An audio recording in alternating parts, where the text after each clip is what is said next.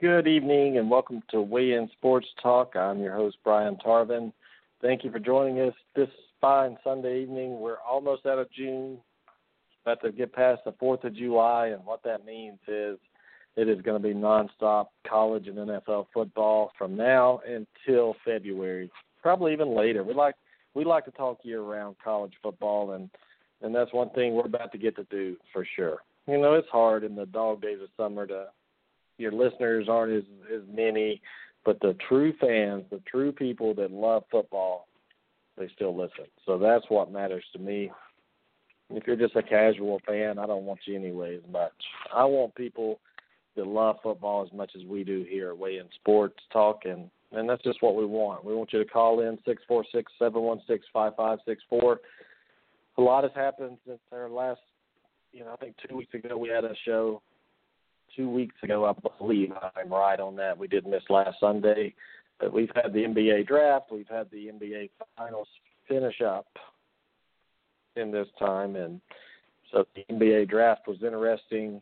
We've got some free agency working on it, just trying to to see what's going to happen. Is another super team going to be uh, formed because of Golden State's dominance right now. I know LeBron's on the horn trying to get Jordan to come back, trying to get Bird to come back, whatever he can do to about me.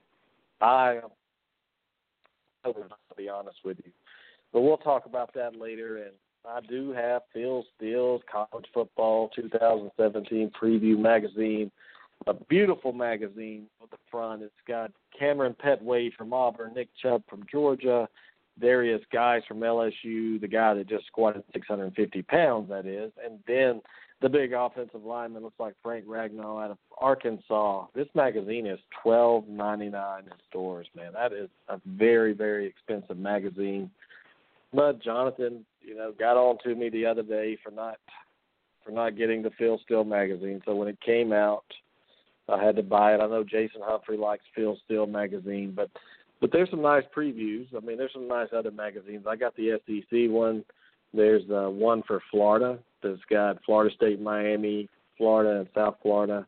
There's one for the Pac-12 that's got Oregon, Washington, Stanford, and UCLA.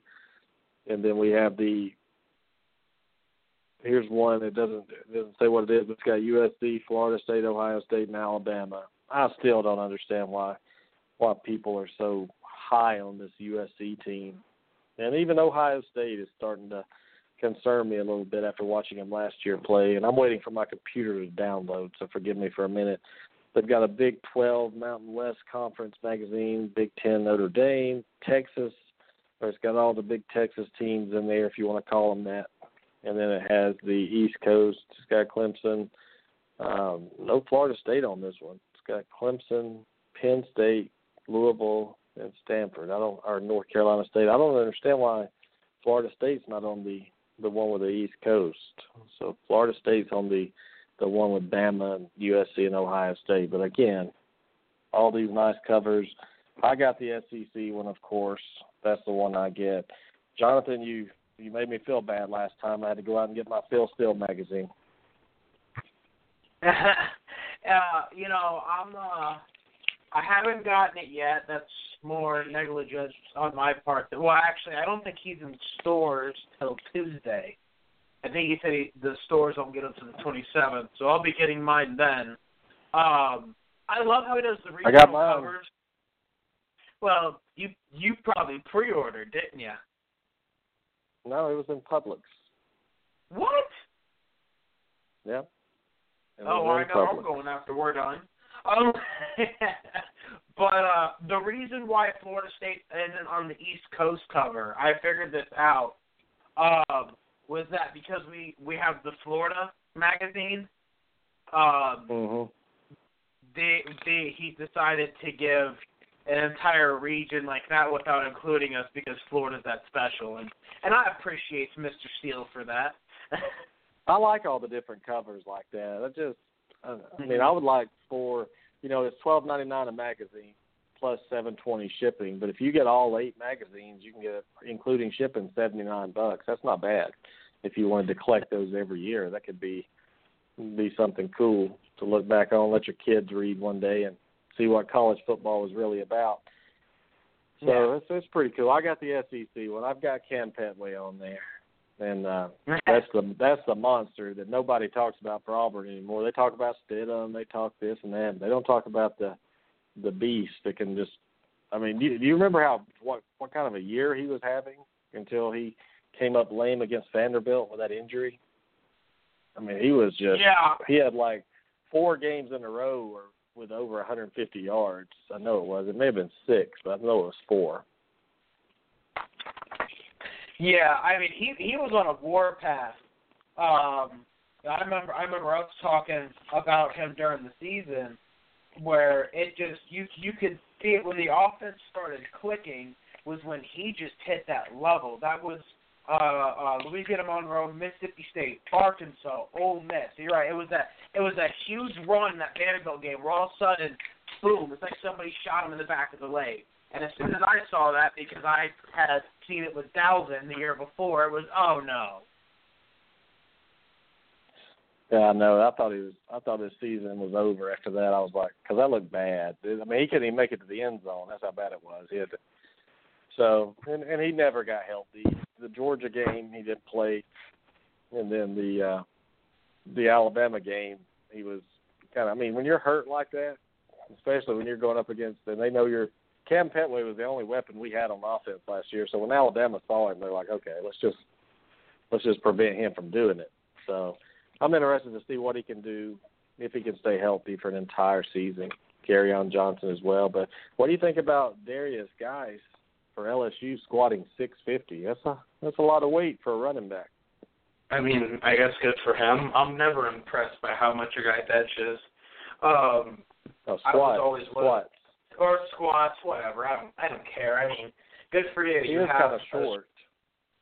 you got strong legs and a strong back and and that's great and supposedly that helps translate onto the football field and that's fine and dandy. I mean my whole thing was I would hit uh two twenty five for the bench and three fifteen for the squat and it would just be rep, rep, rep, rep because look, at a certain point lifting a, a, a large amount of weight does more damage than good. I mean my dad bodybuilded. Um you know, I, I remember him telling me I bench over I bench five fifteen three weeks later, I tore my rotator cuff. If you told me if I hadn't been benching the way I was to get to 515, and I would have, and, and you say I wouldn't have to go through my rotator cuff, there's no way I would have gone over 400. So every, you know, everybody I've talked to a trainer says you don't need to push it, and there's no logical reason unless you're in a competition for that. There's no logical reason for anybody to bench over 400 pounds. Yeah, I mean it doesn't really. I mean I don't even think it translates on the field as much. Like, you know, I mean if you're running and you're running back, yeah, it's good to be strong, but what good is it going to do you to to bench 500 pounds? Is that gonna is that to make you run the ball better? No, it may it may make you take hit a little better, but not really. I mean, I've seen some real strong people get hurt.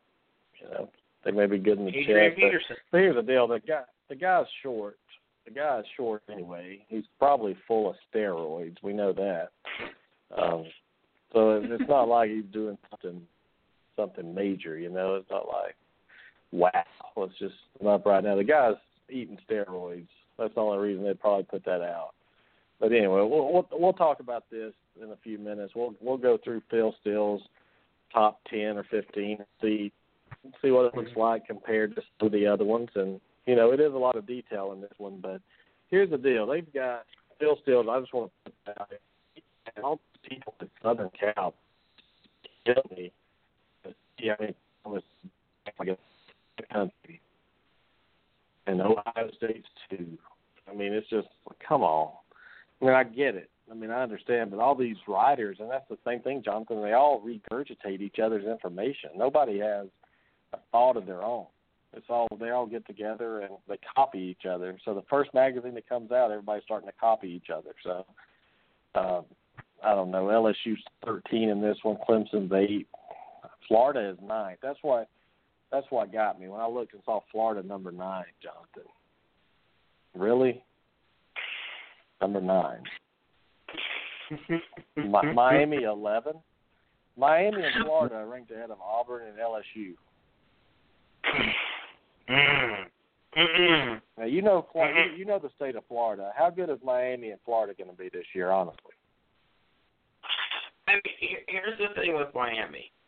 Um, their defense is probably going to be pretty good, like top 25 good. Uh, they've got plenty of st- skill position guys. I don't trust their offensive line like everybody else does, but right now their two quarterback options are a freshman or a walk-on. Like you're you're not making a run with a walk-on or a true freshman. I don't care who you are, and we're not talking like a five-star John, you know, of you know, what I kid was like a low four. So let, let's just be real about that for a minute. And you look at Florida, a your front seven's completely re- actually your whole defense is completely rebuilt. And not for nothing, but McElwain has not been recruiting that great. He definitely hasn't been recruiting that uh, that great on the defensive side of the ball compared to what Muschamp did. Um, offensively, I mean, yeah, this is supposed to be like the best receiving group that Florida's had in a while, believe it or not. Uh, and they always seem to have running backs, but again, an offensive line that wasn't all that good last year. And who's your quarterback? Are you going to do Feleipe Franks, who everybody's kind of, you know, even the Florida fan base is hot and cold on, or are you going to trust the kid that got run out of Notre Dame because I mean he only played two games up there in Zaire. Yeah. Uh, we'll, we'll we'll get back to these in a minute. Let's get Humphrey on. He wants to say something probably about this Phil Steele magazine. Jason, what's going on, bud? Hey, not much, guys. How are you guys doing tonight? Well, wonderful. Okay. Wonderful. Yeah. Um, I can't get my Phil Steele till the third. Um, so I, I'm gonna have to wait for about a week. But with the whole USC thing, it's it's real funny that everybody forgets that they got steamrolled against Alabama last year. Like everybody yep. forgets that, you know. Yeah, their and, schedule yeah, wasn't that tough, was it? I mean, I think the Pac-12 was kind of weak uh, for the most yeah, part, with Oregon being down. Don't you think so? Mhm. Yeah, Oregon being down, they lost to a really bad at Stanford team. Um, at the end of the year, they just got hot. You know, and if USC gets hot the year before, they'll get the postseason love and one us. It feels like Matt Barkley when they were uh, ranked preseason number one um, all that hype they got, and they just bottom out. You know. Yeah, well, Jason, Jason, you know that fifty-two to six loss you're talking about to Alabama. Mm-hmm. They turned around and beat Utah State. They lost to Stanford and Utah. But after that, mm-hmm. I mean, that schedule, you know, with Arizona State, Jonathan, Colorado, Arizona, Cal, Oregon, they did beat Washington yep. on the road. I'll give them that. They beat UCLA. They beat Notre Dame. This was a team that was that was good in the end, Jonathan, and I think it was because the pressure was off. I mean, this is a one and three team that started in a kind of a conference with not a good defense as much. Besides Washington, they took advantage of that and they played with house money. Really, I don't. I think it's different when you come in this year and you're playing as a as a huge favorite and you start out with Western Michigan, Stanford, Texas, at Cal, at Washington State, You've got Notre Dame on the road, Arizona State on the road. I mean, I, I think it's different, Jonathan, playing as the the hunted and not the hunter. Really, I think they're in trouble. Mm-hmm. I mean, I agree. I, uh, we we've always had the debate on which one you'd rather be, and to be honest, it's always better to be the hunter than to be the one that's being hunted. Um, well, I mean, hey, hey Jonathan, Jonathan, we we we will you silence your phone on that so I don't have to hear that because that will I've got a headache a little bit. I don't want to hear that. Oh. Thank you, my friend. I love you. Or that may uh, be I Jason, will add, but it's usually John. I would. I will add this about USC. When USC was great, their defense is great, and I didn't really thought that of the defense last year. Um, that Rose Bowl was a high scoring ball game if I um remember correctly. Yeah, I mean, I don't, I don't see that. It wasn't, and tell me if I'm wrong. Wasn't Penn State winning the most, the majority of that game? Yeah, yeah. I, I believe Penn State was up. Yeah. they made a And really, how good was Penn State last year? Let's be honest, Jonathan. How good was Penn State really? I mean, they were a, a Wisconsin, a poor man's Wisconsin to me. They're not that great. You know, it's funny considering they beat Wisconsin, uh, but I, I think you're right. It, that that Ohio State game, it um, it set false expectations for what Penn State really was. You know, they they won that game based on the fact that Ohio State couldn't block a defensive end, and you know they made a poor special teams decision. So um, for them to be up, what was it, 17, I believe, on USC in that game. Yeah, USC made the comeback, and kudos and congratulations and all that. But like you were down 17 points to a team that, you know, the final score indicates was your equal, and, and by all rights should have been your equal the whole day. You know, and I just remember last year when we looked at USC's schedule and said, God, how are they going to win more than eight games? How difficult this is going to be. And then Arizona State bombed. Um, Arizona bombed, Oregon bombed, UCLA bombed, Mm-hmm. Notre Dame. I mean, the only team on their schedule that exceeded expectations in the last eight games that they played before they got to Penn State was Colorado. Everybody else was below or them. It's it's amazing. And let's go back to Penn State real quick. And I don't. I mean, I can't forget the Pitt loss early in the season. But you know, when you're halfway through the, when you're four or five games in, and you lose by 39 points to Michigan, eh, you know, and and then they beat Minnesota by three. I mean, they beat Maryland. Yeah, congratulations. They did come back and luck up, but they were 20 point underdog against Ohio State. Don't forget that. At Purdue, uh, they won Iowa. We know what Iowa is. They're the fake idea of college football, as Colin Cowherd said. They beat Indiana, Rutgers, a terrible Michigan State team. So you look at that schedule, really. I mean, Ohio State and Michigan beat them, in my opinion. And it's like any any other win they had was just kind of who cares. And I think people are just going crazy about this that that Rose Bowl last year and beating a Wisconsin team that wasn't that good. We we saw them play. Who did Wisconsin play in the bowl game? Do you remember? Western Michigan. Oh yeah. Western Michigan beat them. No. No, they lost. Western Michigan lost them. So, Yeah, Wisconsin beat Right. Western Michigan like twenty-one-fourteen. Yeah, I mean, Wisconsin beat LSU the first game of the season, but look how bad LSU was at quarterback at that time. I mean, it was embarrassing. So I think let's let's slow down. Is all I'm saying about. Let's just stop it with Florida. I mean, Mhm. I'm people are jumping on the bandwagon. Let's stop with with USC and Penn State right now. Let's even stop on Oklahoma until they can show me they can play defense. I mean, it's Yeah. just like these guys. Washington at number seven. Why is Washington not up in the top four? They're bringing everybody back, just about. They they went to the playoff last year. Uh, I just don't know. It's all about what fan bases are going to read this magazine, Jason. Don't you think? It just kind of helps. Yeah, them. if, I- if you're a Miami fan and you see this, you're going to go crazy. If you're a Florida fan and you see you're in the top ten, you're going to buy the magazine. I think that's what this is about.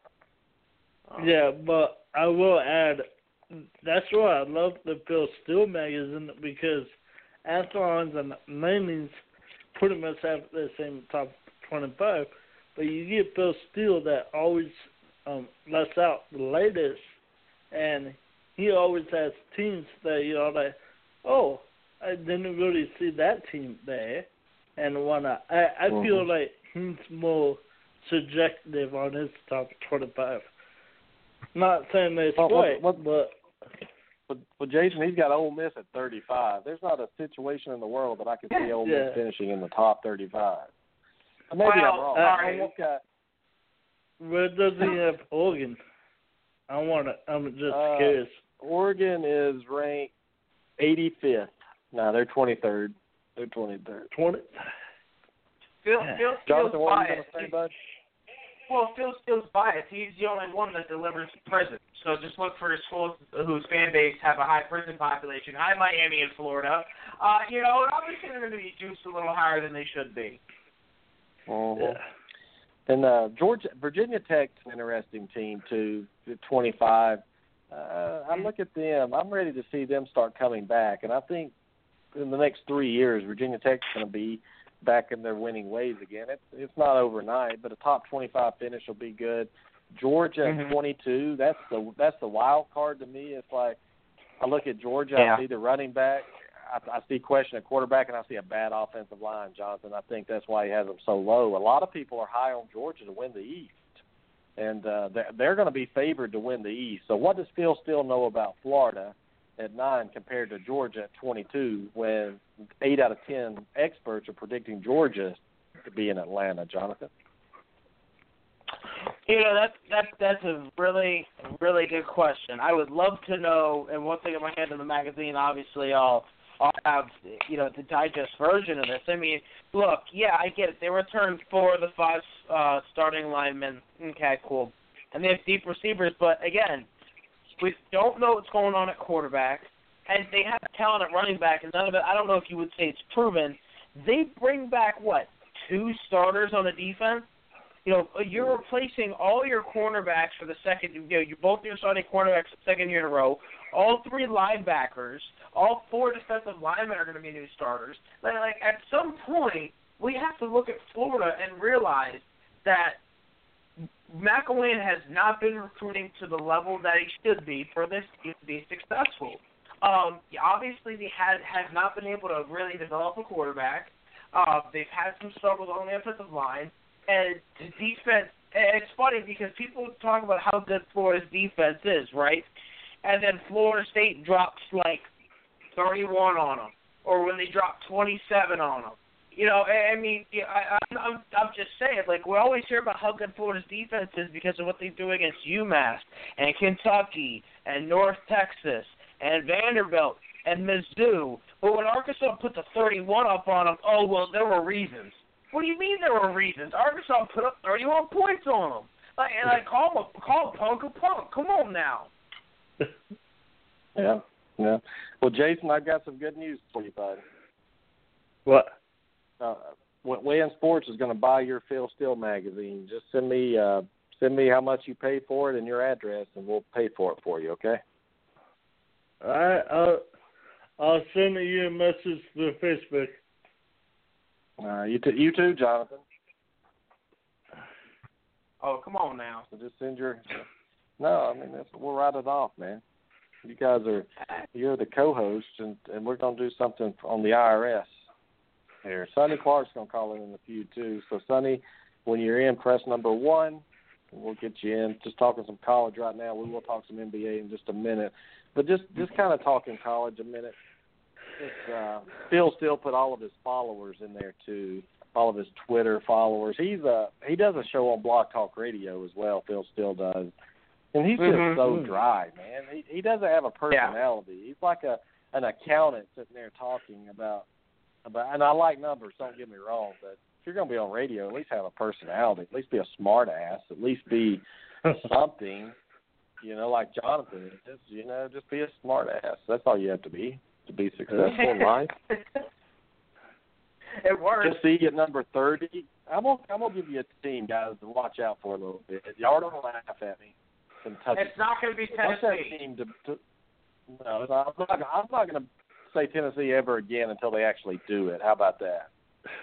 And And then then the I'll come of in and life. say, see guys, I told you so. But Kentucky's a team I think is gonna win eight games this year, seven or eight games. Um, I think they're getting a little better. Uh, Nebraska at 37, they suck. Appalachian State at 33, they suck. A and M at 31, we know they suck. It, it's Yeah. going to be six and 0 and 0 and six. Yeah. Uh, but it's just Good it's fun to go half. through these. It's, it, it's fun to go through these things, and we'll go through in a few minutes. But let's let's switch gears just a minute. Uh, Jonathan, what game was on when we on our last show? Was it game five or six, or, or or was the finals over when we had the last show? I'm trying to remember. Um, Two weeks ago. good Mm. lord, I think it might have been like game two or game three. Because I don't think they had won yet. Because we were talking about how it would feel if they had won. Okay. Well, it was a boring series. Golden State took care of business like they should have. You know, they're the they're the best team in the NBA. It's not even close. And we had draft, and Sonny and I were talking about that earlier today. He had his show, and I didn't get to catch all of it because of a little five month old beautiful baby I'm, taking care of. You know, Lonzo Ball comes out and uh or LaVar, excuse me, LaVar comes out, Jonathan, and I told Sonny I think LaVar is a genius um, because I think he marketed his son and got his son on a map. At least it was it might not have been in a good light, but it was in a light. And and I just didn't even know who he really was or paid attention until his dad came out. And I guarantee you, there's a lot of other people in the world that that feels the same as I do. So give me your take real quick, Jonathan, and then we'll bounce to Jason and we'll bring Sonny on to talk about LaVar Ball and his his antics. Really, that got his son drafted two overall. I mean, yeah, do I find LaVar, LaVar Ball annoying? Yes, but I blame ESPN for that. They just keep putting him on TV. And, you know, it's always because, well, he said something outlandish again, guys, we have to have him back. Look, he's going to keep doing it. Hey, yeah, it's annoying, but it has put a spotlight on his son. So the issue is his son has got to produce at a high level because what his his dad's antics have not put him in a favorable light with everybody else in the league. B, because of his father's antics, you know, he knew where he was going. Like that was the cool thing about it.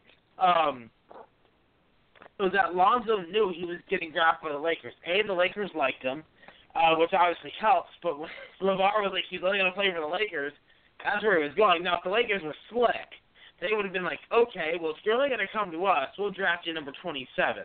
Uh, but uh, you know, and, he, and then he also looked at the fact that he has his own apparel company now, and if his son does meet the expectations, because now everybody knows about Big Baller Brand, right? And if his son meets the expectations, it's not crazy to think that he gets a billion dollars to, to to join from one of the big magnets. Um, yeah, especially if his other two sons come along and and are just as good as Lonzo. I mean, you know, it, it, it's just just he's a smart man, but the way he goes about it just annoys everybody. I, I think that's the mm-hmm. rap he's gotten at this point. I don't think anybody's gonna say he's stupid. He just says outlandish things for the attention. Yeah, Jason, what do you think, real quick? He was the most. He was more entertaining than the NBA Finals. That's that's all I got to say. As He's he's a loud mouth dad, which is fine. It's yeah, I kind of.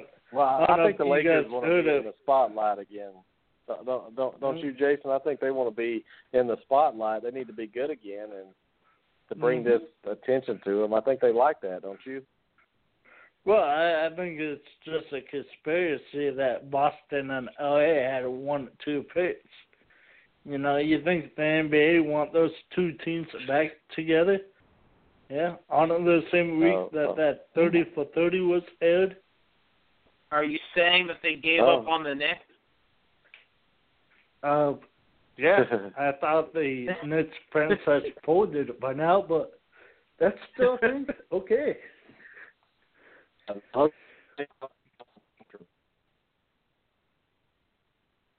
Here it comes. Where'd you go? Do you hear anything? No, I, You just you came back. Oh, let's try- it again. I grab Oh, a dog, computer I did something. choke him, and I, I kick the shit out of him. And I, and I, all day long, I put up a dog's ass. Just bang, bang, bang up his ass. That's my pleasure. Sonny, there you go. That, that's your intro now, Sonny. That's the one. Thank play. you. Uh, What? wow. Hey, bud. Hey, Sonny. what's up? How's it going, guys? Good. Oh, wonderful. Good, How good. you feeling, Sonny? How'd you how'd your how'd your show go today? I went better when everybody got there. Uh, well, I, and I went off on my my hour and a half barrage of uh, going off. But hey, it, it is what it is. And I will listen to that tonight. It helps me when I listen to sports radio. So Sonny's up tonight. That's when I listen to Sonny's show on Sunday night. Like I'll, I'll put it on. It's so boring you can go to sleep. No, no offense. I just, I just can't listen to myself. That's the thing. I would go crazy if I had to listen to my voice all the time, like for that long. So, well, Sonny, what do you? I know you, you've given your thoughts on this, and I know, but tell everybody in the audience what do you think about this LaVar Ball and going to the Lakers. What do you think this? How does this impact the Lakers going forward? Do you think? Well, I it, how it impacts. I mean, it just depends. I mean, if you're talking about LaVar Ball going, uh, you know, getting paid off by the Lakers to keep his mouth shut, yeah, you know, he probably. I mean, he, him and Magic had a meeting because I don't think Magic is about ready to sit and listen to this guy, you know, you know talk talk trash, talk stupidity about his son who happens to be a Laker. He's going to make the Lakers a laughing stock. So Magic Johnson, who paid two billion dollars for a franchise in the Dodgers that was worth 1.2, I don't think he has a problem to give out about two or three million dollars to shut LaVar Ball up. I mean, so so that that's what I think, and I think the whole thing was really. I, I I think LaVar Ball is actually quite selfish. I don't think it, he is a gentleman who is really out for his son. I think he's all out for himself. And I think the fact that he goes up and makes stupid statements and makes a complete ass of himself was the reason why that you can think that. Now, you can also think he's a genius, which that, that part I get. Um, it, but I really honestly think there's ulterior motives. It wasn't the motives to get his son recognized. I don't think he needed to do that in order for that to be done. They were talking about him. Um, maybe he got him some more money. Maybe he got the shoes, but I don't think it's all about you know his son. It's all about him and his cut. Yeah, and you remember when he was on the Colin Cowherd show and Colin's co-host Kristen is name? Or uh, I think that's her name, and he just talked bad to her, like disrespected her as a female and all this mm-hmm. stuff. I wonder if that was really him or was that kind of planned for ratings? Like Jonathan talked about ESPN to blame and and all this. I think these guys are dying for ratings, and they will do things on purpose and let him do that to get more clicks and and more listens. I mean. Oh God, yeah. I mean, it's not about really good radio. It's not about really good entertainment. It's about what would pique someone's interest in the introductory line of a video. Um, and and you're absolutely right. That's a very you know a, part of its entertainment. Part you know I, and I get it, but I don't think Fox needs to do that. I think ESPN needs to do that more than Fox because Fox, let's be honest, is kicking ESPN's ass right now, especially after the layoffs and everything else. So I, I would think that ESPN would have to become up with the entertainment and the nonsense more so than Fox would. That having been said, you know, it's all entertainment. It's about what can be sold. It's about what sponsor could pay the most for a certain spot, and it's about the 15 second commercial right before they play of a video. So it's not really about real radio and real opinions like you get right here. And Jonathan, I'll go to you on this one. Somebody brought up a point I wanted to talk about anyway. Why do you think ESPN? Why do you think all these layoffs happened? And is there any way for them to come back? Is it just because people quit watching ESPN? I mean, what do you think the downfall of ESPN right now is, and, and can they come back? Sports Center. It's Sports Center. Here's the unfortunate reality with, with ESPN. So they they put a bunch of money into Sports Center. What was it? Four years ago with the new studio they got the studio in LA, and you got the, the studio in Bristol, which are the one in Bristol was fairly new. They did a bunch of renovations and stuff, so it cost a lot of money, right? But ESPN uh-huh. forgot to take into account that after every game is finalized, within 15 minutes, they have a two-minute recap of, of the game. So why why why do I have to turn tune in the Sports Center to watch a recap of the game? Well, I can stop my computer right quick, or I can sit there on my phone and watch it and they forgot about the power of that. They did they for they, they didn't realize the power of social media. They made mistakes with the advancement of technology, and they sunk their they sunk all their money at Sports Center, not knowing that they themselves had already kind of started to kill it. Um, you know, I think the layoffs happened because of that. ABC, uh, well, Disney uh, said, "Look, you guys are the only uh, red mark on our on our book. You need to write your shit." Um, and that and that's that's it's unfortunate. A, a lot of the people well, not a lot, but there were a good number of people who got laid off that it was a shame because they were good writers and they were good reporters. Uh, you know, and of course some of the TV personalities got laid off, and that's fine. But you know, you see how they tried to rebrand Sports Center six o'clock. Um, you know, what it was the his and her or whatever.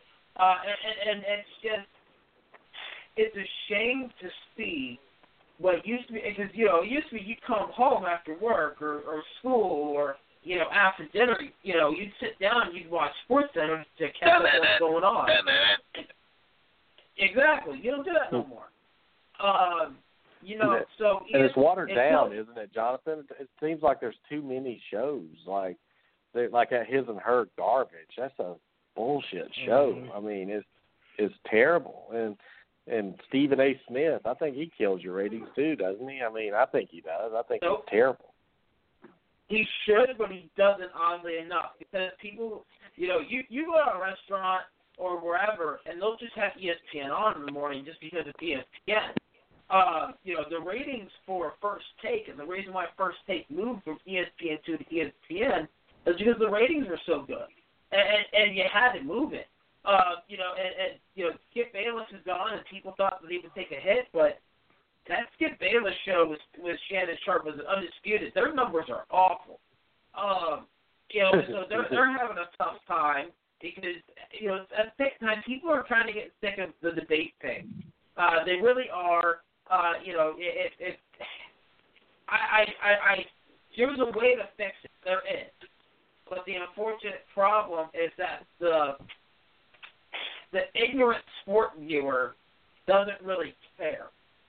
They kind of enjoy the debate and the hot take and the new hot take culture. And this hot take culture is it's not going to go away. It's not. But Jason, Jason Humphrey, what do you think about ESPN and, and what what do, you think? Uh, why why do you think they're failing, and what are they going to do to turn it around? You know, college game day's huge for them, so so let me know your thoughts. Yeah, I I think for the debate show, um, I I see myself watching the first uh, the Fox Sports debate show better than the ESPN one with um, the Fox Sports has Shannon Sharpe, which was a great trash talker in the NFL and obviously Skip Bayless. But I I, I think Fox Sports has better programming. And and Sonny, Sonny, looking at I know Colin Cowherd, he's a personality, and some people hate him, but his ratings are so good right now. But it seems like ESPN started failing when Colin Cowherd left. I think he held that. I think he held the ratings for ESPN up there. Am I wrong about that, or Yeah, you're wrong about it. it. It's in part of him because that first take, I'm going to tell you right now, when it was Skip Bayless and Stephen A. That that was the number one rated show on ESPN. Mm-hmm. Period. It- and it, that and that when that split happened, it, both shows, whether he was going over to Fox or whether he was going, you know, and and Stephen A. staying there, they're they're doomed. Okay, but here's one of the problems that it that's happening with the ESPN, and it's real simple. All you got to do is go back to to MTV, guys. Okay, first when MTV came on, it was about the music, it was about the videos.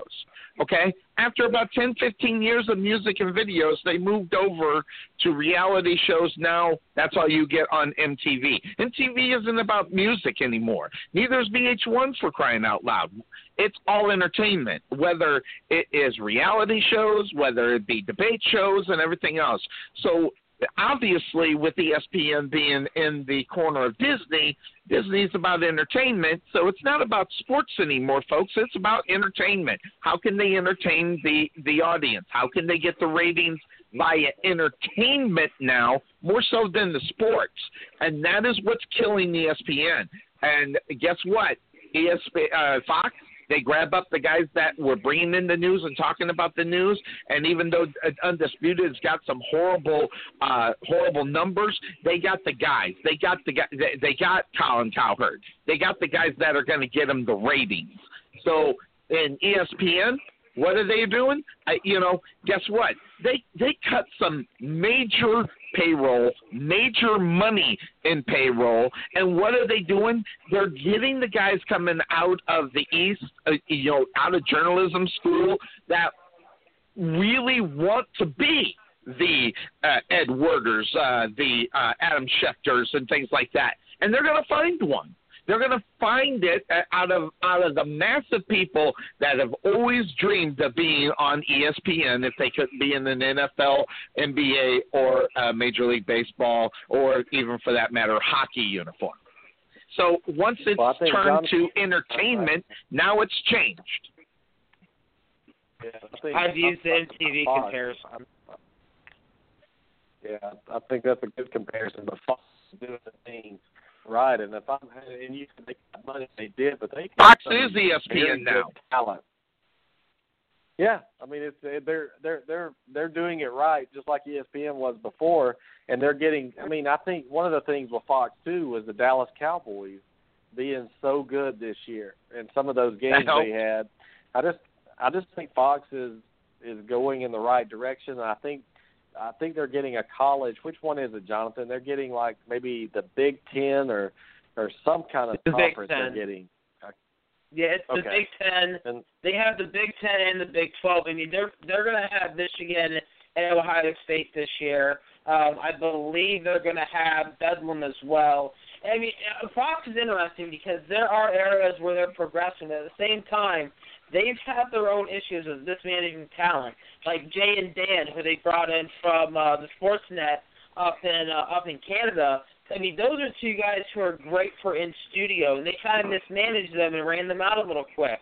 Uh, Katie Nolan is another one who I really appreciate her work, and they stuck her at a midnight slot. When in all reality, she should have been a primetime slot. She, she, er, Jay, Dan, and her. If you ran that from six to seven, ESPN wouldn't get a viewer. Uh, because I believe those three for the talent is that good. Same with Michael Hill. Fox is mismanaging some of its talent. You know, another reason why Skip Bayless and Colin Cowherd went to Fox was because they just outbid ESPN. And ESPN's like, you know, Skip Bayless isn't worth six million a year. Here, take him.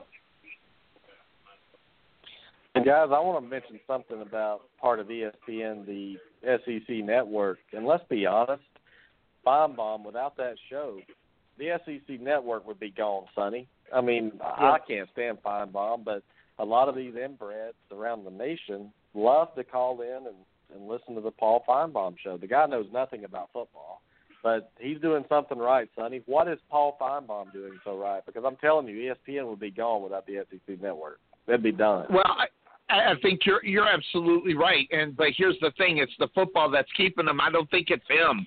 But that having been said, he can say and do some of the things that would get the numbers. And sometimes he probably doesn't believe half the garbage he's putting out. And and I said that I said that about what happens on first take. Some of the things that you know Stephen A. and uh, eh, and um, Skip Bayless were saying, I bet half the time they didn't believe half the garbage they were putting out, but they have to put out an entertainment uh, product. ESPN's still in that entertainment deal, and it is flowing over into their. I mean, all you got to do is look at, just like Jonathan said, look at ESPN Sports Center. It's not necessarily even reporting about the news more so than how they can make it look fancy enough to keep all the dimwits. Oh, look at the lights, look at the graphics. No one cares about the sports. They they're looking at. Oh, wow, that's a pretty color. Um, so you know. It, it, and so they got to entertain to keep it, and that's the reason why they put a lot of money in Sports Center.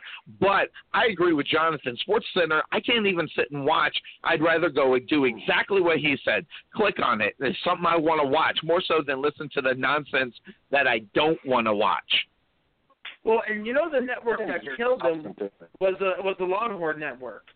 That is the Oh, yeah. network that oh, because they sunk six figure uh the nine figures into the Longhorn Network, and that is a monumental bust. I mean, a monumental Huge buzz. bust.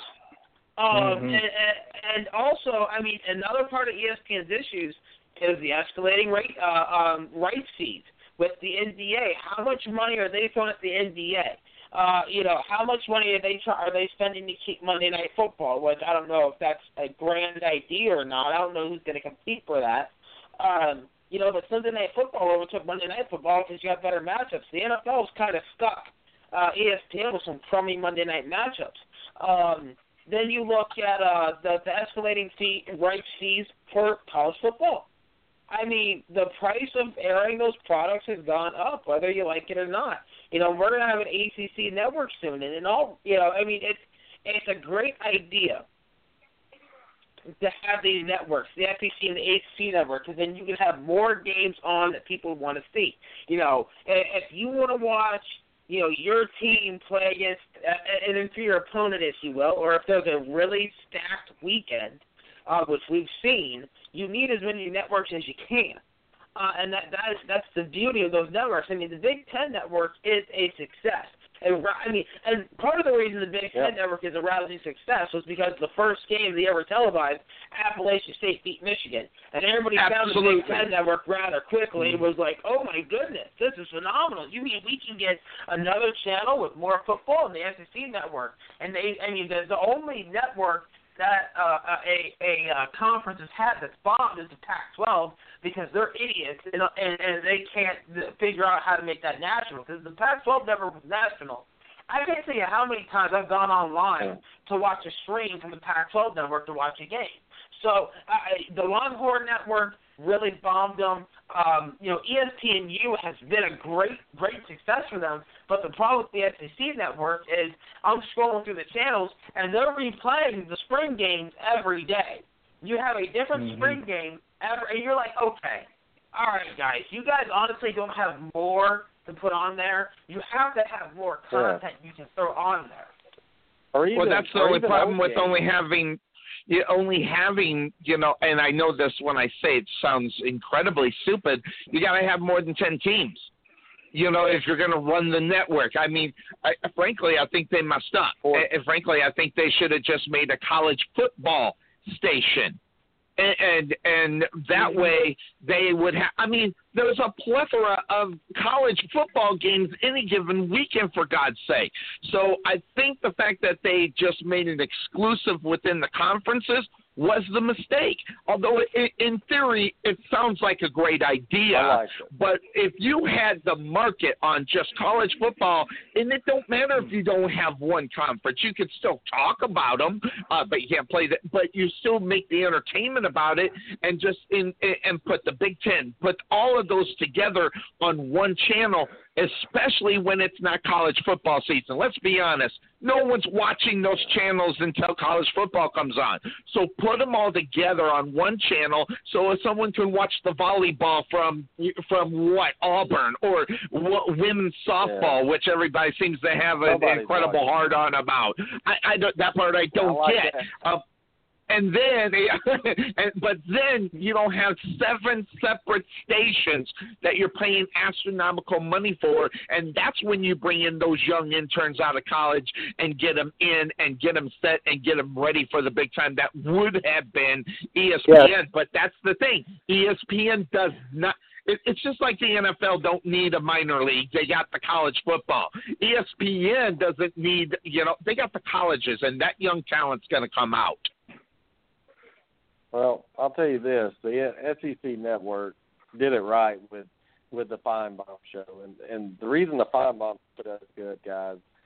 And I like the SEC network. I like it different. I like it separated. But the thing the SEC network has done more than anybody else. Like one thing about Colin Cowherd, he gets a caller on that agrees with him, or if they don't, he cuts them off in ten seconds. The Paul Finebaum show is ninety percent about the callers and they get Yep. to call in and watch themselves on TV. They get to see their Twitter handle. They get to mm-hmm. see their comments. Kudos and hats off to the SEC network for that. But just like you other you guys said, look, I don't care about South Carolina's spring game eight times a day or Florida's or or whatever. I, I think they need to be more live interviews, things going on in football. Because let's be honest, college football is the SEC. That I mean that, that's what Absolutely. SEC fans want is football. They don't care about volleyball or softball really. But why don't you put some of the best games of college football on the SEC network involving SEC teams, Jonathan? Why don't you Yes. you get interviews with coaches at least once or twice a week where one day, you know, for four hours you're hearing interviews with coaches and things. These guys make five, six million dollars a year. They can come on the damn network and talk. But again, like like you said, I don't care about watching SEC uh what is it, polo and swimming and stuff and track and field. I don't care.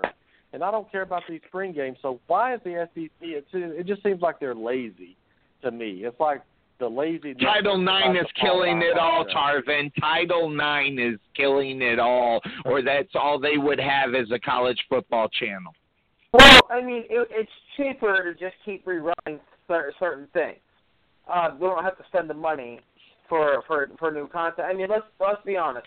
If you told me the SEC network, they did football, basketball, like men's basketball. Let's let's be honest with that one uh, baseball. you, you do the important softball games because all the school pride kicks in when when when you're in a tournament. You know what I mean? Doesn't matter what mm-hmm. sport it is. Like I, I don't yep. pay attention to to FSU soccer until all of a sudden we're in a tournament and you're like, what up? My eyes are on it. Same thing with softball, women's basketball. Um, you know, so each you know, and they should always uh. have baseball on. Always, everybody will watch it. You know that.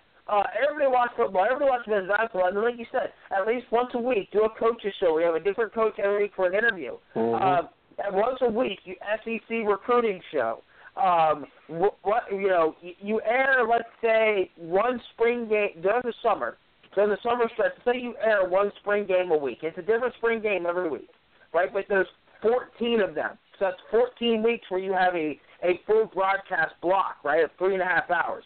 Okay, and like you said, I believe a great idea something that I would get behind is um, you do uh, a replay of the best SEC games of the year yeah. as far as football goes in the off season because I'll watch them and not the chopped up ones yeah. that they do that just aggravate me. We're going to jump ahead five minutes right now to fill this. No, no, no, no, no. Do the whole game because people are going to watch it. People are going to record it, dissect it. They're going to watch the entirety of a game. Tennessee yeah. A and M. I don't want an hour. Do you? Mm-hmm. No, mm-hmm. no, I hate I hate the sped up ones. Hey. They they do a three hour block and cut game out. Hey Jason, out there in Oregon, what do you have the SEC network available, and what are people's opinions out on the West Coast about the SEC? Because I think people that listen to it also hate the SEC, and that's what draws them into it. So you love it and you hate it, and you're getting the ratings from both, Jason. Well, I I don't mind the SEC network. I get both SEC, Big Ten, but no Pac-12 network, which irritates me. And that's a different topic. But I really watch the SEC network when it's football season, basketball season, um, in the summertime, I don't really pay much attention to it because it is the spring game. The spring game, it's like I don't really care. It, you know? it, it's yeah. it's so obvious that no one wants to talk about it. Thank God for Blog Talk Radio, because I'm yeah. going to say what I'm going to tell you what it's about. I'm going to tell you exactly what this is about, and the reason why it fails is because we have Title IX. I'm going to say it as Mhm. as politically cor- incorrect as it is. People don't care about women's sports. Period. I, I, you know, I'm so tired of listening to these old do-gooders and make you feel gooders. No one cares about women's basketball until the tournament because God, what else is on? Okay, no one can. Now, if for some reason softball gets play, but really, let's be honest. Would you rather watch a uh, a um, a replay of the SEC title game or women's softball? Well, duh. I mean, it, it, it the men just change it. The men's channel. But they can't do it because they're up underneath title nine. And oh women they, should get the same amount for everything. No they shouldn't. They don't make enough money. You don't get the airplane. you don't get the play. Simple as that. Hey when women bring in it, I'll, I'll put it out there. When women's sport bring in a quarter of what men's sports make, then try to make it equal. Until then, I hate to say it, women's sports just needs to shut up. No one's watching them. No one's talking about women's sports on ESPN radio or anything else. So it, Title IX is what's killing the whole thing for it to be a success. Yeah, and Jonathan Sonny's right. It doesn't move the needle. Women's sports, and look, when Auburn's playing in the the World Series in softball or something, yes, I'm going to watch it because Absolutely. it's Auburn, like you said, Jonathan. When you're in a tournament, but I'm not going to come home on a Monday night and say, okay, hon, let me let me get down to the man cave so I can watch some Auburn and South Carolina tennis on, or or so I can women's watch softball. UConn UConn beat beat Baylor by 70 points in basketball women's. But it's just like the only the biggest story in basketball this year for women's Connecticut. That was the Mm-hmm. biggest ratings for Yep. women's basketball in forever. And Yep. it's like the SEC baseball, baseball World Series. It's not moving the needle. People don't watch.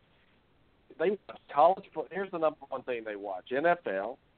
They watch the NBA and they watch college football, and all those Yep. things are men. They're they're Yes. adults in there. Nothing else matters. No other sports matter. Nobody can tell you hockey. There's about three people in the damn world that watch that when a game comes on. If they're not at the game, golf Hey. nobody cares. Tennis nobody. Golf cares. is not I a mean, sport; it's a recreation. Yeah, it's Mm. just the truth. There's three sports that that move the needle: NFL, and Yeah. it will always be NFL, NBA, and college football. And I hate the Yep. NBA, but let's be let's be honest, Sonny. The NBA is moving the needle right now. Well, they're always moving the needle, and as much as I don't think that LeBron James is a top ten uh, basketball player in player history, he is the best player in the world. He'll tell you so. Um, and guess what? He he's got the grasp of the young people. But what I find amazing is is that LeBron James can get the grasp of the young people, but the young people are not the ones with the money. That's the amazing part of this whole thing, and wh- where all the money's coming from. eh, Because young people, no offense, they're they just don't have any money. Um, where the money is coming from is from the from the old rich white guys that are going out and watching NBA Mhm. basketball, and that's what it is. Uh, so you know when you when you look at it as a as a whole, as far as things that move the needle, you know, it, it, we we get so the, you know caught up into political correctness that no one wants to look at the real stats and the real truth about something because we have to be so sensitive to everybody's feelings. Mm-hmm. And and that's Well, why I want uh, people to like him. I love Donald Trump because he doesn't give a damn, Jonathan about anything or anybody what they say or feel. I wish we'd get back to that as a society. Well, and, What and a- to piggyback off of Sonny's point here, uh, you know, as far as as the young people, it's interesting because that's the cord cutters, right?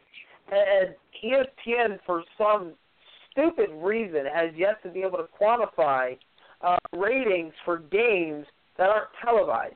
Because I'm gonna be honest with you, during college football season, I'll have my TV on a split screen. Um, so you know, I have you know game one and game two, right? And my laptop, I have another four games going. I hear I'm you. watching at least six games a clip. Uh, and then if I have my desktop running, it'll have probably another four games going. You know, I'm I'm the I'm the weird guy who's got like Appalachian State against Tennessee. Who cares? Um, you know, going on to that now just because it's Yeah. on, and you never know what you're going to see. You might see something neat, right? Uh, uh, they, you know, eh, eh, they have not been able to quantify the ratings off of that because I, you know, look, look at you know, baseball seasons come around, and I have nineteen ninety nine a year. I sit there on my phone and I watch a game. I will. I'll have whatever the local broadcast is up, and I have another game on my phone, and I'll sit there when a commercial breaks on. I grab my phone, I look at it, put it back down. Uh, you know, I, I, that's that's just how I watch sports now. Well, I want to ask a question here, Sonny to Sonny. We'll start with Sonny. To a lot of people, I don't know how Netflix, Hulu. People don't don't have cable or satellite as much as they used to. Number one, number two is you know all these subscriptions ESPN had and everything. Insider Who needs? Nobody's. Everybody's an insider now with Twitter. Every thought anybody has, any breaking news is on Twitter. Why is somebody going to go pay ESPN for a subscription or like the recruiting services and all this, Sonny, when they have it at their fingertips? Well, why? Well, why did anybody? First of all, laziness, and second of all, a reputation of a dying breed, which is ESPN. Some people still think that ESPN is the place where you get your sports. I mean, I'll use the indoor football as an example. Okay, when when you market a corner, you corner a market, you you get it to the people who want to see it. There's no question about that. And and guess what? ESPN will get get the market on some something where people want to see it. I and I, I don't know the stream the streaming is really a confusing thing for me to understand except for what I do in in there I mean I don't know I mean I know that you can find out how long they watched and when they watched and why you know why they watched they considered why they watch. I don't know how that is but you know i i with the way the world is changing now and technology the way it is you know, you, you, you Jonathan, he's going to pay us a little bit. Why? Because he's used to it, and he and he likes it. And some people can like it. It's going to get to the point where people get fed up with it and sick and tired of it, or figure out, hey, I could just go mm-hmm. on Twitter and get the same stuff. A lot of people are stupid to get out of their own way to find out something different. Yeah, and Jonathan, does that sound right to you? About I just thought about that a minute ago about the subscriptions and everything. You go to Twitter, you're getting any breaking news there is immediately. Nobody, I, I don't know if I'm making sense or not, but it's like rivals and all this information, you know, to pay for your team to see it. Why do you need that when everybody's running their fat mouth on Twitter? Mhm. Yeah, no, you're right. I, I used to have Insider, uh, believe it or not. Um, yeah, I actually used it more just for their uh, their engines they used when I was you know gambling. Um, but uh, they they did. They had some really nice. They had some really nice simulation models. But um, you know the the thing w- with it was that's all I used it for. I never really looked at articles or anything. Maybe I looked at Keith Law from baseball just because I respect his opinion. Um, otherwise, I didn't use Insider at all. Uh, so it, it was it's interesting because I want to say they charge a hundred bucks a year, and it includes ESPN the magazine. Which who cares? I mean, how how many people a actually pick up a magazine on a on a on a month a weekly subscription basis anymore? Unless you know, like Sports Illustrated, yeah. I'll do it just because it's SI. And even then, I can get on my phone and get on my computer. Um, you know, so it's you know the the subscription model for the insider thing is is a dying breed. It, that's something that they really need to get away from. Um, you know, and that, you know, because I think Insider at this point, I really don't think it's it, it's a ben, it's a benefit to ESPN. I, I honestly don't believe enough people have it to care. Uh, because ESPN the magazine, I'm gonna be honest with you, the last time I picked it up, I flipped through it, looked at it, and went, "This is a joke." You know, uh, it, it, it just it you know, the writing was not as good. They don't have the same stats Sports Illustrated has as as far as that goes.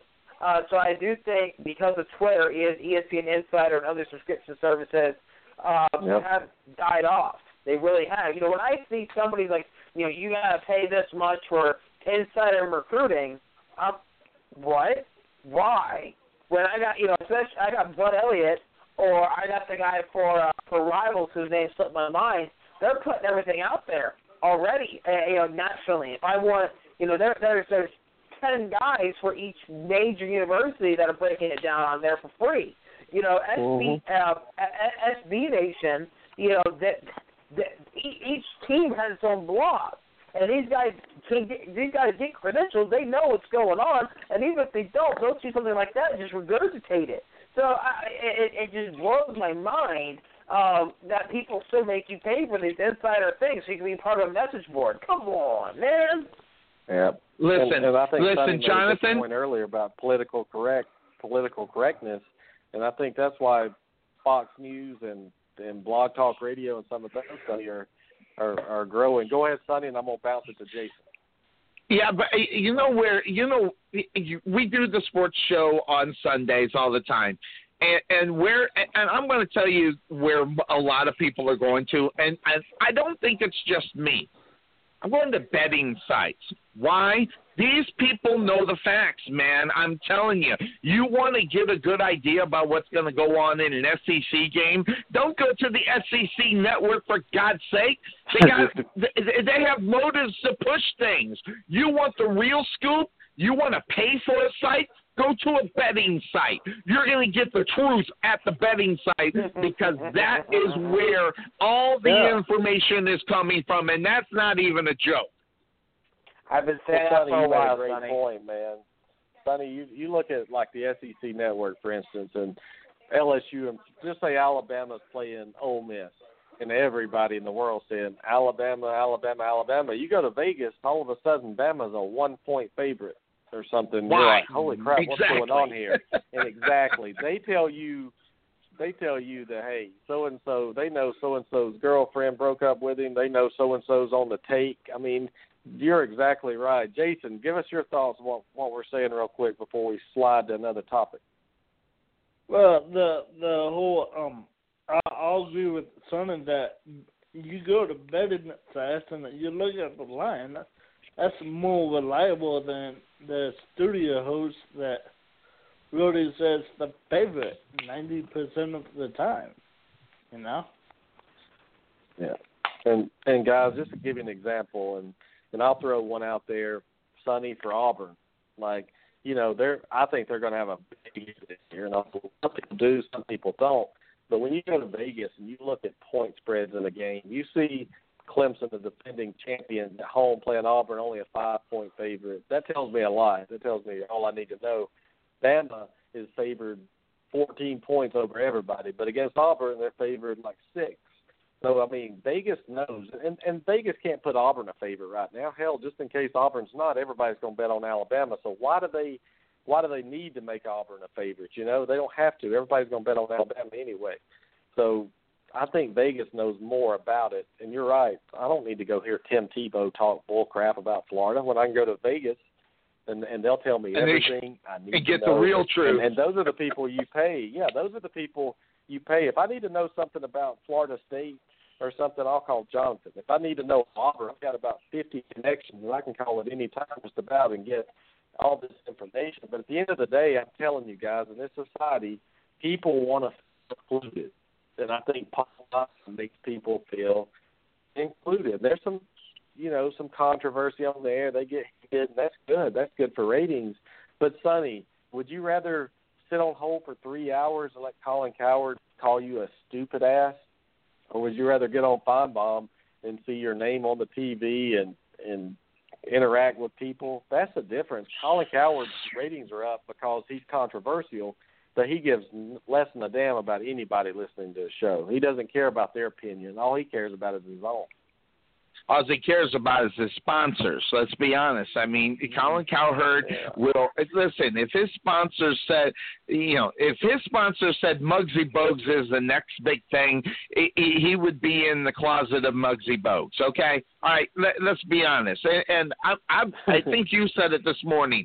I I think I think LeBron James has paid off Colin Cowherd. I do. I believe it. I, I've never seen the biggest the biggest love affair of LeBron James has to come from, and he sells it, man, and, and he sells it good. I mean, you actually believe Colin Cowherd has a major heart on for him, and you know, Oh, and you believe it. Now, I don't know if he does or not. It does seem like he has a love affair, but I think you know everybody has their price.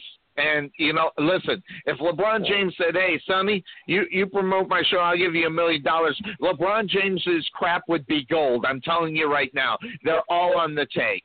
And it was funny, Jonathan. I heard, and it just, I mean, we know he's got a hard on for LeBron and on the payroll, but it was a night where LeBron, which game was it? Where it might have been two or three when they choked, when LeBron choked in the fourth quarter and Golden State came back and won. Durant went off, and for that mm. reason, Colin Cowherd said that's how he's greater than Michael Jordan. I'm like, why? Because he sucked in the fourth period. I mean, this guy would find a way to make make him great no matter what. I mean, that's it's sickening. I've never seen a love affair like that ever. It's bad. And any and and you can't. I mean, I love Auburn, but I'm not sitting here every night telling you how great they are. When they lose forty nine to nothing, I'm not praising them. I'm like, no, they suck. They need to fire somebody. Mm. Colin Cowherd's right opposite. But let's let's move on real quick to the NFL. I want to talk some quarterback play in the NFL this year. And and Sonny, I know Cam. Newton had a bad year last year. He lost some confidence. His offensive line wasn't that good. Uh, his body language just didn't sell me. But this year coming up, what do you think about? Give me the top five quarterbacks in the NFL in 2017. Like if you were you were rating them this year, who's the top five quarterbacks in the NFL? And we'll go around the room here. Well, in no certain orders, the ones off my top of my head are, you know, are the guys. Okay, the the cornerstone of of quarterbacks. Okay, i i is Aaron Rodgers, Tom Brady, Drew Brees, and then you can pick out of the rest of the league on who they are. And you know, you, know you're gonna what you're gonna get from Aaron Rodgers. You know what you're gonna get from the uh, uh, to Tom Brady the guy the guy that just signed the twenty five million dollar contract who didn't care if and I'm to tell you right now he, he, took the money because it was given to him. He probably would have paid for less. I'm talking about Derek Carr, and they wet that guy up, and that was uh, that. And I'm going to tell you, for the last two years, one of the best quarterbacks in this league, and it's tough for me to say because he's a Raider. uh, Derek Carr has been one of the best quarterbacks in the AFC as well as the NFL because all you're getting from Aaron Rodgers is you know a sh- a shoulders that he has to carry a team, so they're going to drop games they shouldn't. Tom Brady's going to be Tom Brady. The question that you, that I have is is when you're looking at Derek Carr, this is the up and comer. You know, where's Drew Brees on that top five? Well, I think Drew Brees is right there, probably going to be about number four, and I'm going to oh. tell you the reason why. And it is because of Adrian Peterson, and it's not because guess what? Now Drew Brees doesn't have to go deep down the field, and they can save Drew Brees for the next five years of his career because he doesn't have to go deep down the field. They have they have Adrian Peterson, and I'm telling you right now, there are not too many better run, you know runners with the ball in the open field than than Adrian Peterson. And and then you, I I look at a guy that's down in Atlanta. You know what's going on. How much of the Uh. Super Bowl hangover is going to get into uh, Ryan's head? Because if you look at it by the numbers, you say, well, you know, Matt Ryan should be up there. So you know, trying to figure out Uh. that is really tough. Yeah, I think I think people are too up and down on quarterbacks. I know they had a bad year, but when I look at quarterbacks, like there's three that I know every week. Like you said, I know Aaron Rodgers is the best quarterback in the NFL. There's no doubt. I know Tom Brady's there. I know Drew Brees, Jonathan. Those three every week I know. But how in the world did you move Cam Newton out of a top ten because of one season? He's put up record numbers every year except last year. And if you look at it, the injury he had, the Super Bowl hangover coming off that, the offensive line not being good. How could you say?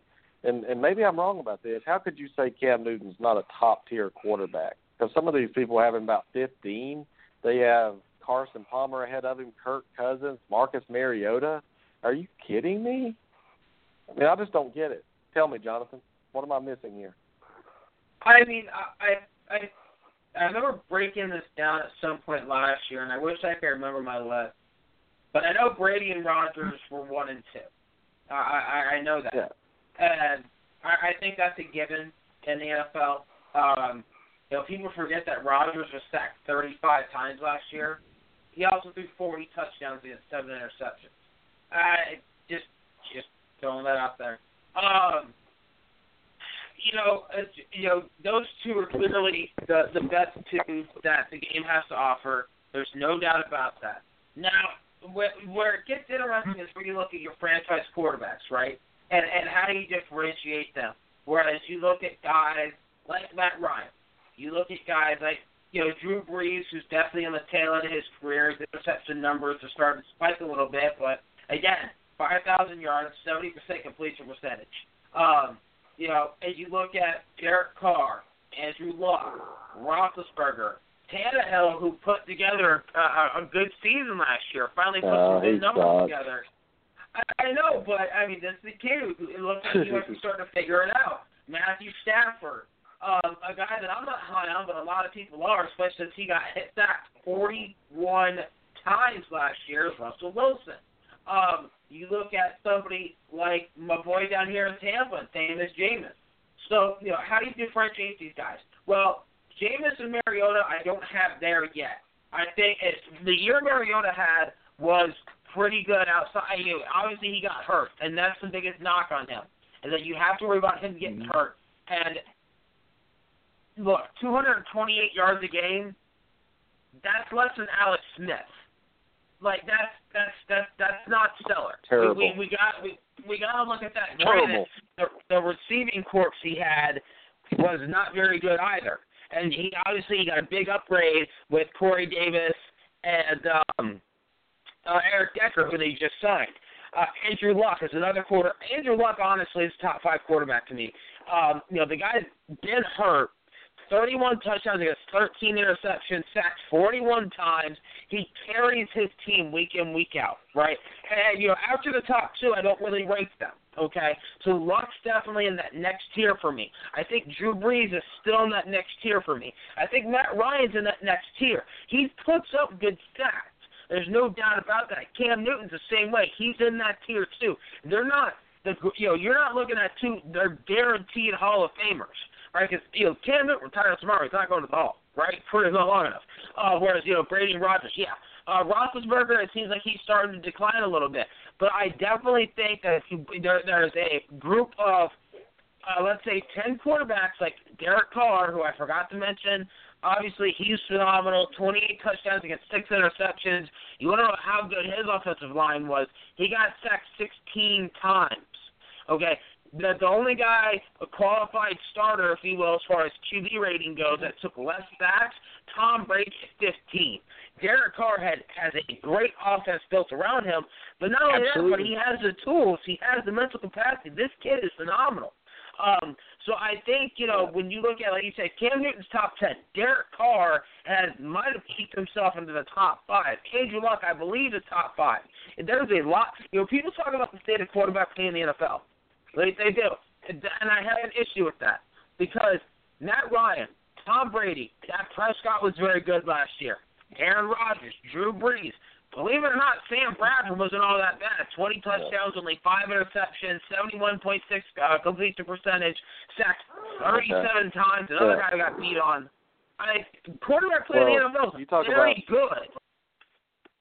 you talk about beat on, and that's what I was talking about. Cam Sonny is you look at his sacks. I mean, last year 36, the year before 33, 38, 43, 30. I mean, it's adding up. I think, and from his completion to go from a 60% career passer to 52.9, Sonny, I think that's what I'm looking at. What happened last year to make Cam. Newton take such a dip? Um, that that's I- I, I, I, I look at his career and not just one season to see. Okay, for five years he was he did pretty good. You know, he had that one year, 2015, where he did well. But last year, what happened to cause Cam Newton to to kind of take a tailspin like he did? I think I've got the answer. And and, and I'm going to name a guy that you know of. I, I, let me for, before I say it. Mm-hmm. What? How good of a player do you think David Garrard was? Um, he was average. Average. Yeah, exactly. Who was his quarterback coach or the offensive coordinator at the time? Was it Shula? No, it was uh, Absolutely. Absolutely, yes. Yes, he was. Now, that having been said, what I I mean is that I'm telling you, I, I I know this is a horrible thing to say. They need a real, they need a guy that can run that offense. Mike Shula is not getting the job done because they don't know the they, that offense is not what he's used to. They think David Garrard. Oh, he you know he he coached David Garrard. This is going. He wasn't that great. And before that, all he was doing was coaching pocket quarterbacks. They need the type of coach that can actually intensify what Cam Newton can do more so than try to try to change it and make it to where it works for him. I don't know who and now. I don't know who that coach is. It's not Mike Shula. And I think that's one of the big problems right there as far as where Cam Newton is in his development. I don't think he has the right coaching for his style of play because you want to try to take a little bit away from him and keep him in the pocket a little bit, but you got to be able to find the coach that can tell him when's the best time to go ahead and bail on that and use his legs and how he uses his legs. And then, most importantly, after you make a play, just take your ass back to the to the damn huddle and shut your mouth and stop with the nonsense that people criticize you on because that's where your focus goes to after the game. It's not how you played the game; it's what people say on Twitter about how you play the game. They need the right coach, and Mike Shula is not the guy. And Jonathan, you know, you saw you saw Cam and, and what he's capable of, what he can do. Do you think?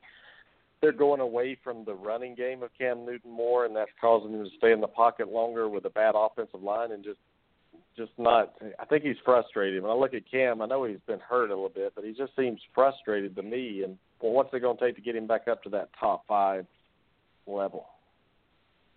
Um, stop getting hurt.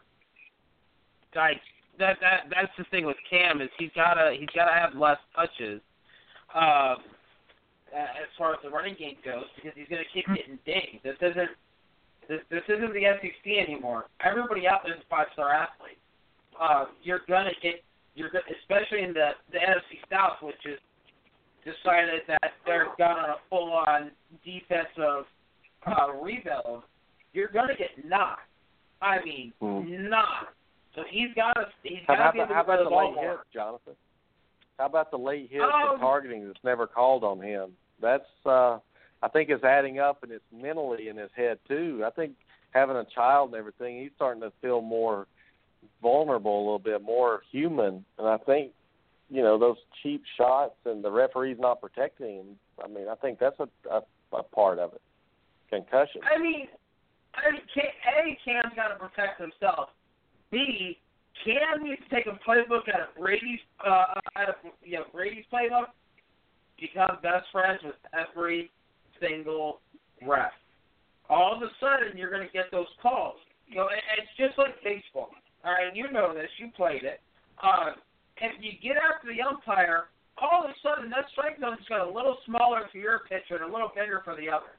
You know, if you're on the right side of the umpire, uh, human the nature. Referee, mm-hmm. Yeah, yeah, I mean, you know, if you're on the right side there, they're going to give you the benefit of the doubt. The problem with Cam is that he was whining and crying about it from day one, even when it might not have been a late hit. And, and, and you know, the other problem with Cam is that officials, NFL refs had not, they don't really deal with quarterbacks like him that often, where they're running around a lot. And the minute he he leaves the pocket, you're trying to figure out if he's running or mm-hmm. throwing, and and there's a lot of things going on there. It's very it's very confusing. And look, tell what the helmet penalties is it it's tough to call them real time. The idea is in college you've embraced this is when in doubt call it we'll review it. The NFL, when in doubt there's no when in doubt call it. It it happened or it doesn't. Um so, you know, as far as Cam goes, he just needs to man up. Just man up. Realize you're gonna get beat on. They all do. Look at Roethlisberger. Roethlisberger gets beat on year and year. Y'all hear him crying about it. You Thank know, you. Gets, I mean, Aaron Rodgers is a, and Andrew Luck are poster childs for getting their heads crushed. They don't complain mm-hmm. about it. You know, Jameis I'm gonna got tell you knocked the difference. around last I'm gonna year. tell you the difference. It's a racial thing. I mean, it's Thank like, you too. But look at think it, Jameis. I think it is. Look at Jameis. It's a victim thing sometimes. J- Jameis Yes. never cries. Jameis, he he he he just stands on tables screaming obscenities. That's all he does. He doesn't do anything like he doesn't complain about officials or anything like that. But Cam is, uh, uh, and and here's the deal, Jonathan and Sonny and Jason. He's been coddled his entire life. Like he's been spoiled by his dad. He's been told how great he was. These guys don't care about that. But Ben Roethlisberger is a tough dude. Aaron Rodgers is a tough dude. Cam Newton, he's big, but he's like a teddy bear in a way. He he whines a lot. He does. Listen, I, I'm going to tell you what. Uh, there's a, a couple of things. Number one, Cam is his own problem. Okay, he's his worst nightmare himself. But that having been said, you go back to two, 2015, the offensive line. You know, guys only guys only miss, and I'm reading the stat. It, it's amazing, and I did not know this. In 2005, four four games were uh, injuries on the offensive line. Only four four injuries. Okay, on that offensive line. Last year, 21 injuries. Okay, that is huge. So not only was Cam Newton beat up, so was that offensive line after the 15 and one season. Why? Well, duh.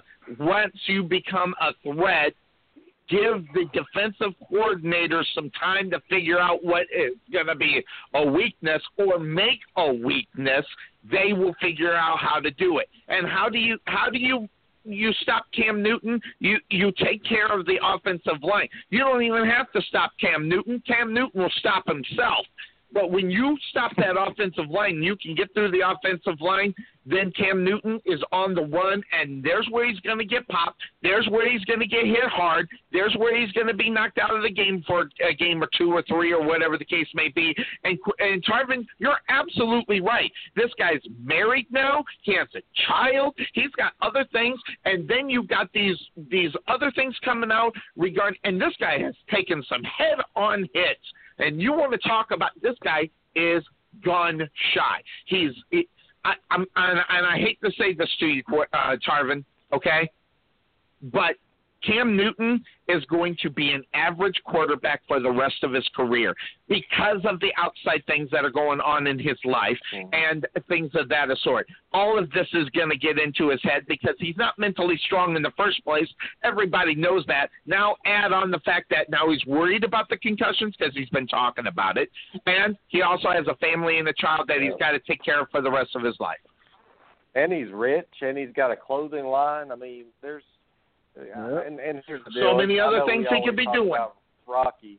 Yeah, I know we talk about Rocky a lot. Rocky three, remember, Rocky was the best until he got he got used to that million dollar house and and all the paychecks. And Mr. T came hungry. And I think if Cam Newton's going to be above average quarterback and be great again, he's got to be a man. He's got to be. And I don't mind him complaining a little bit. It's how he handles himself. The body language is what bothers me a little bit. That when you're a leader, people look up to you, and if you're over there with your head down and all this, that- that's okay Jay when you're 15, He's the black but it's Jay not Cutler. okay when you're 28.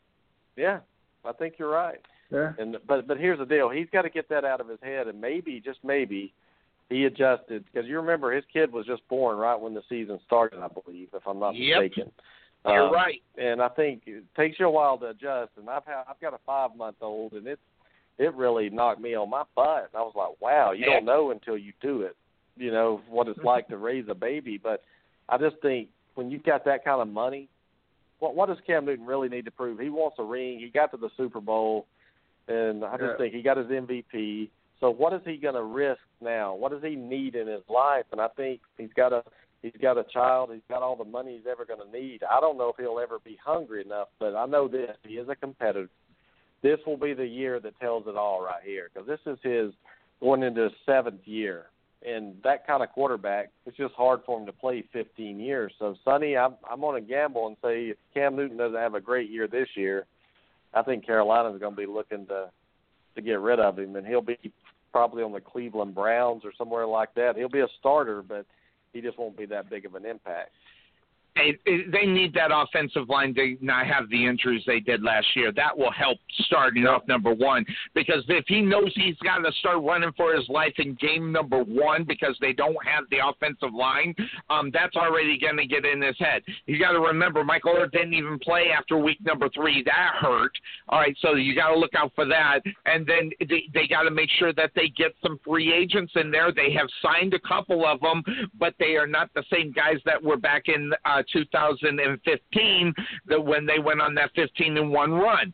So you know you've got to make sure that you maintain that offensive line of, because that line of scrimmage is Yeah. going to be is going to be the tail of his career for the rest of his career wherever he may play. Well, That's it. I mean, so- any any team, Jonathan, it's, it's about your offensive line, how good your quarterback is.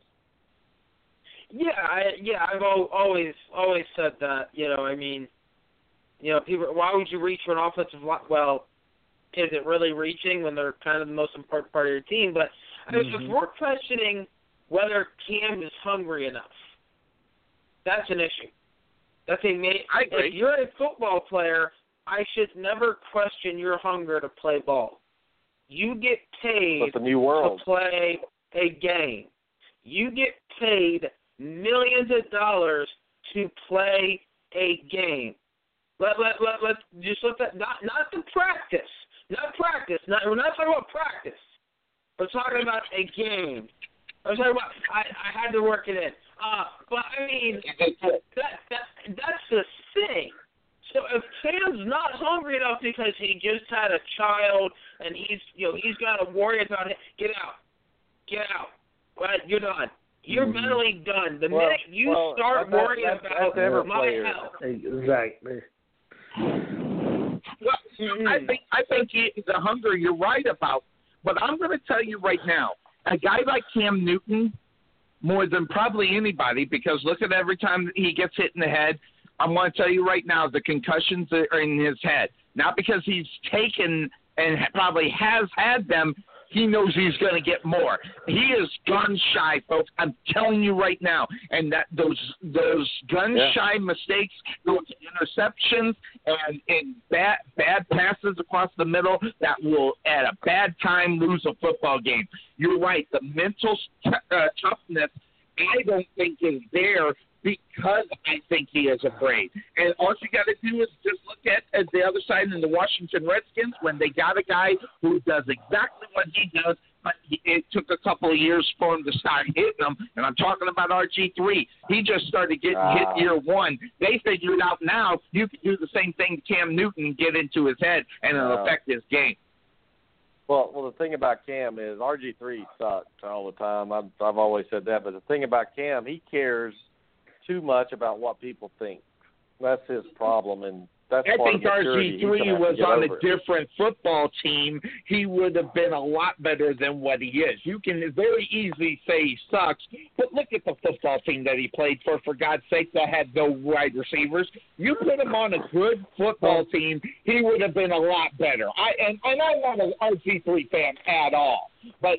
Well, it's kind of this like is Dak a, this is a guy that felt like he had to run because he didn't have anybody to throw it to. And you know, Cam came from a what was it? A one in was it one in fifteen team, Jonathan?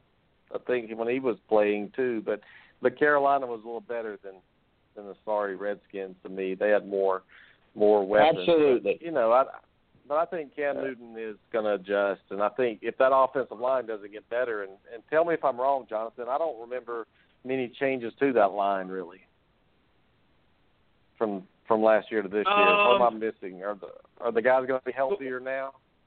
I, know, I know, I I mean- know Kalil was out a lot. the starters anyway. Yeah, I mean, Kalil was out. Obviously, that's an issue. But I mean, the the what has Carolina done to improve their offensive line? Like we talked about it. You know, Nothing. when you look at the you know the two biggest needs for the Panthers going into the draft this year: offensive line, Left tackle. cornerback. Yeah, especially left tackle and cornerback. Yes. And you look at the draft, you're like, Christian McCaffrey, huh? So Yeah, he's was gonna block terrible. 275. He, I mean, look, I, I, look, if you didn't have the holes, it's a fine pick. But Christian McCaffrey gonna block 270 pound defensive ends? No. You know, I mean, so Carolina has to understand that Jordan Gross isn't walking back through that door. It's not happening, guys. I, I hate to I hate to be the bearer of bad news. He's not coming back. You know, so until you know, I mean, you look at the the Bucs understood that. And that's why they drafted guys like Donovan Smith and Ali Marpet. Yeah. They brought in Yeah. J.R. Sweezy. They they understood we need as many offensive line bodies as possible, find the right mix, and go from there. New England does the same thing. Indianapolis did the same thing when when uh, Peyton was there. You're always trying to protect. I mean, look at the Packers. They're they're always getting on the oh they just let Dietrich Smith and Lennon. Yeah, but it doesn't mean they didn't have guys behind them. You know, Exactly. so you, you have to reinvest in your line. If you don't do that, what's the point? Uh, Well, and, and Yeah, especially and when I'm they can't you, keep them healthy. yeah, Kalil's the best center in the game, and he missed eight games, I believe. And and the left tackle, Michael Oher, what did he miss, Sonny? About 10 He was games gone after year, week maybe? three. He was gone stopped. after week. Yeah, he was off. he was gone after week three, and then you had Yeah. Remmers on the other side. He had to move to the left side, and then he got an. in- Uh, Daryl Williams went down, and uh, you, you know Trey then Turner. then yep Turner exactly. And those are the guys that if you don't, if, if, like Jonathan said, if you don't reinvent the wheel, okay. Uh, in other words, if you don't have a spare in the car, don't drive the car. Okay, they got to be able to figure it out. They drafted horribly, you know it, Carmen. They drafted Yeah, really they did. bad. And, and I'm gonna because tell you this: this will blow you away. If you're not going to get the best backup quarterback ever in the world, you've got to protect the only thing that Yeah. gets you in the end zone and wins you the game. and only one offensive lineman, that was the left guard, Andrew Norwell, played his original position through the year. So one offensive lineman, guys, one played his normal position. Everybody else was injured out of position. Yep. So this year, with uh, Benjamin being his second year back, Kelvin Benjamin was a little gun shy too, coming back from that injury. I think this is going to help having having some great running backs. I think Carolina. And look, Atlanta is not going to win it this year. I promise you that. New Orleans is going to be a lot better this year. Tampa is going to be a lot better this year. And Carolina, that's a it's a three team. I mean, it's a good division if you look at it now with Jameis Winston being in this One of the division, with Tampa being good. I mean, it's a it's a it's a good division. But guys, we're going to have to roll and run. Any Mhm. final thoughts, Jason, on what we've been talking about? But just great, um, great talk. Um, for Cam Newton, for me, is I want him to be a better quarterback when things go wrong. When the things go wrong, he tends to tank and wanna um wanna him but that pest defense. But the AFC South behind the the West in the AFC is top two divisions. So yeah. Good night. Yeah. All right, buddy. Thanks, Jason. All right. Jonathan, anything you want to talk about, comment on before we get out of here? Um. Yeah. Uh. So hockey talk. Deal with it. They just had the expansion No, draft for the new team. no. Ah, listen, listen, You're listen. get muted. um, well, no, no, because this is this is just and everybody everybody who ever wants to be a this is your dream, right? You get to start a team from scratch, fresh from a franchise. The Vegas had two ways of going about it, and they came away with like eight first round picks. I mean, if you just want, don't just don't pretend you don't know the sport and just look at the deals they made. It's so much fun because it reminds you of everything you ever wanted to be when you were ever a GM. Other than that, uh, grab my Phil Steele. Get ready, guys. I'm I, I- I'm gonna try and generate. Uh, I got about a week of, of downtime, so I'm gonna try and generate it Huh. my spreadsheet, get it all up to go, and we'll definitely be ready to start shooting the hip at college football. Yeah, I'm ready. I'm ready, man. NFL and college, that's all we're going to be living and breathing, Sonny, from July through February. That's that's really all there is to talk about, right? Uh, yeah, all all to talk about except maybe Jonathan and I will start up a hockey uh hockey show. He might uh, only besides me be interested. But take away from that what my last thought, those the Oakland Raiders twenty five million dollars to your quarterback. What do you gotta do now? You better get Gabe Jackson first. I know you got some good talent at the wide receiver position in Cooper, as well as uh, right across the middle on the defensive side. But you've got to protect them. But watch what the Oakland Raiders will do. They will lock up all three of their guys that have the potential to hit the free agency, and with the leadership of Jack Del Rio, he has been able to get a hold of these young guys and make them buy the system. And I am telling you right now, and I'm going on record the only team that can beat the Patriots are the Oakland Raiders, and the Oakland Raiders are going to be in the Super Bowl this year. Wow. All right. Well, I'll have to do more studying before I'll uh, take Tom Brady out of that top spot right now, but we'll see. Well, guys, we'll be back Sunday night for sure. Maybe we can do a week show, and I'm I haven't had a vacation in about two years almost. I'm thinking I'm gonna try to take the week of July 4th off. We get that Tuesday off anyway, so I'm going to try to take a few days off. So hopefully we can get a show in as well then, Jonathan and Sonny. Uh, Sounds good. Yeah, football. All right, All right guys. I'm well, take care. Thanks now. for joining me. All right. It's going to be great. I can't wait to get the crew back together again here and start getting into the best thing in the world, NFL and college football, guys. well. God bless. Take care. Thanks for listening, guys. Thanks for taking time out to come talk some sports with us. We'll see you for sure next Sunday night. All right, boys.